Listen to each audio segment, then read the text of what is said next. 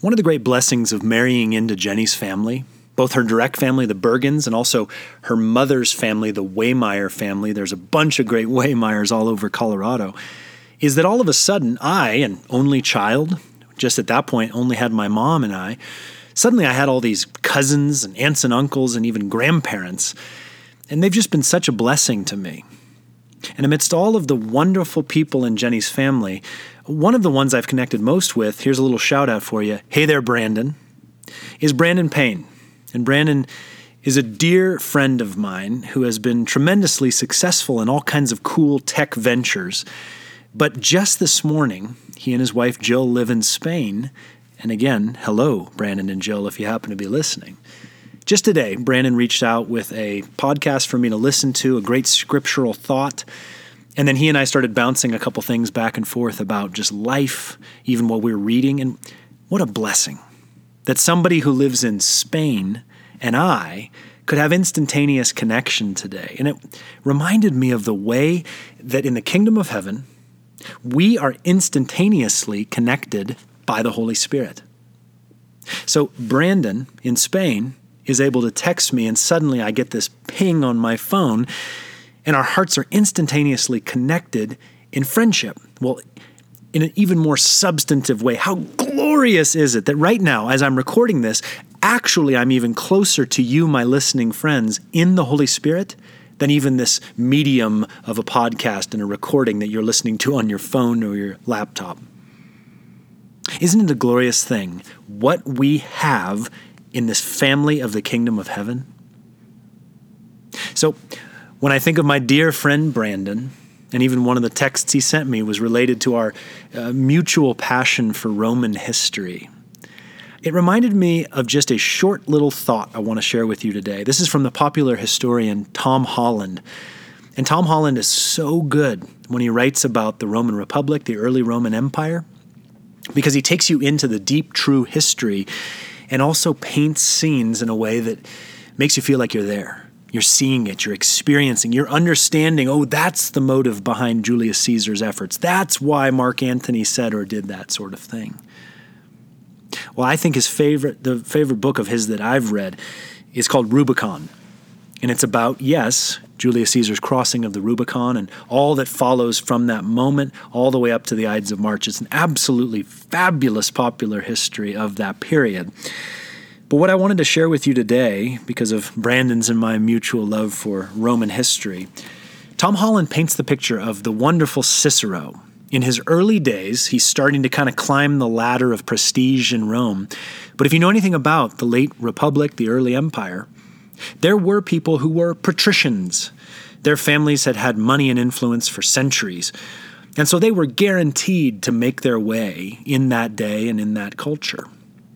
But then there were up and comers, people with frankly no cultural status. And if they started to make it, if people started noticing how great of an orator they were, or how interestingly they thought, they were referred to as a new man. They didn't have any history. They weren't patricians. They were new men.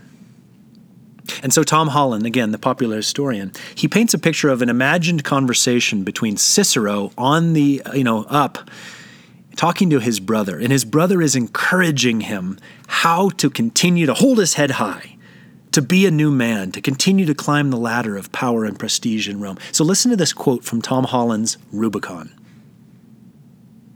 Reflect on what city this is on the nature of your goal, and on who you are, Cicero's brother advised him.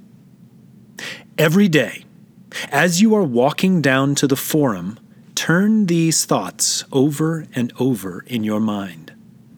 I am a new man. I want the consulship. This is Rome.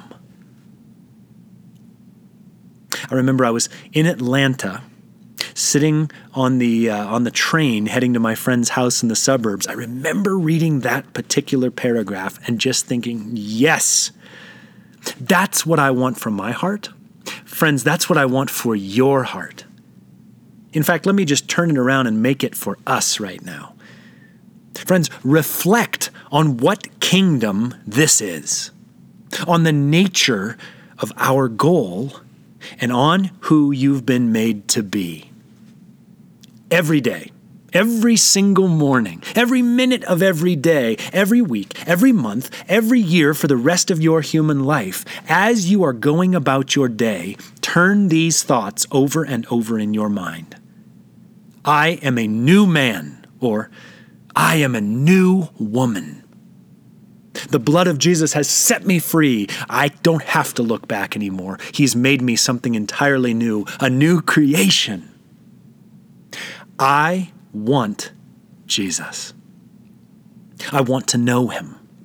I want to enjoy what He has given me the freedom, the joy, the peace, this brand new life. I want Him. I want to conform to His image. I want to abide in Him. Jesus, I know you even hear me as I say your name aloud.